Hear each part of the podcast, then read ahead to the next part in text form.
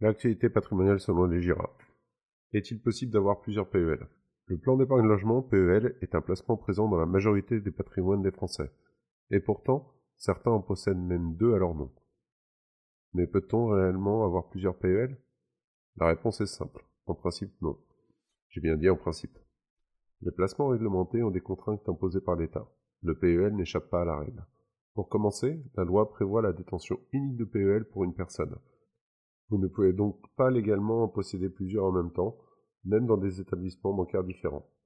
En cas de non-respect de cette règle, tous les PEL sont immédiatement clos, entraînant la perte des intérêts acquis ainsi que la faculté d'emprunter. Si vous êtes dans ce cas de figure, dépêchez-vous d'enfermer pour ne plus en posséder qu'un seul. Sachez qu'il y a des moyens plus efficaces de répartir son épargne. Il existe néanmoins une exception pour les PEL acquis par héritage.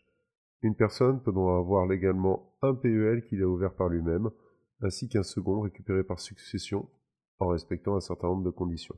Exception permettant la détention de plusieurs PEL.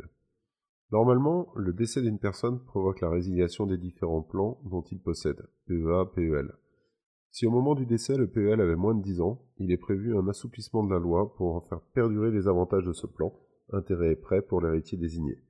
Dans ce cas, cet héritier et seulement s'il le souhaite, a la possibilité de reprendre les engagements du défunt et de récupérer le PEL tel qu'il était avec tous les avantages acquis initialement. Si ce bénéficiaire avait déjà un PEL, il a la possibilité de conserver les deux plans sans limitation de durée. La question est de savoir si cela fonctionne de nouveau avec une troisième PEL en cas de nouvel héritage. Si par contre le PEL était à son terme au moment du décès, les héritiers auraient récupéré les fonds cumulés avec le plan et les intérêts. Il est aussi possible de transmettre les droits à un prêt à un autre membre de la famille. Ce dernier aura pour charge de concrétiser sa demande de prêt dans les 12 mois suivant le décès. Principe de fonctionnement en cas de PEL multiple. Une fois le second PEL récupéré, vous aurez tout loisir de modifier les versements tout en restant dans le minimum imposé par la loi. De même, vous aurez la possibilité de le débloquer à tout moment une fois la quatrième année révolue ou de le faire jouer le droit après. Vous pourrez piloter deux placements avec des taux de rémunération qui peuvent être différents en cumulant les plafonds de versement. Attention tout de même aux conditions initiales à respecter. Pour pouvoir être transmis par succession, un PL doit être légué à une personne nommément désignée et par voie testamentaire. La durée de 4 ans, pour le moment, limite fortement l'intérêt de ce système, car sur cette période, les avantages du PEL sont loin d'être satisfaisants.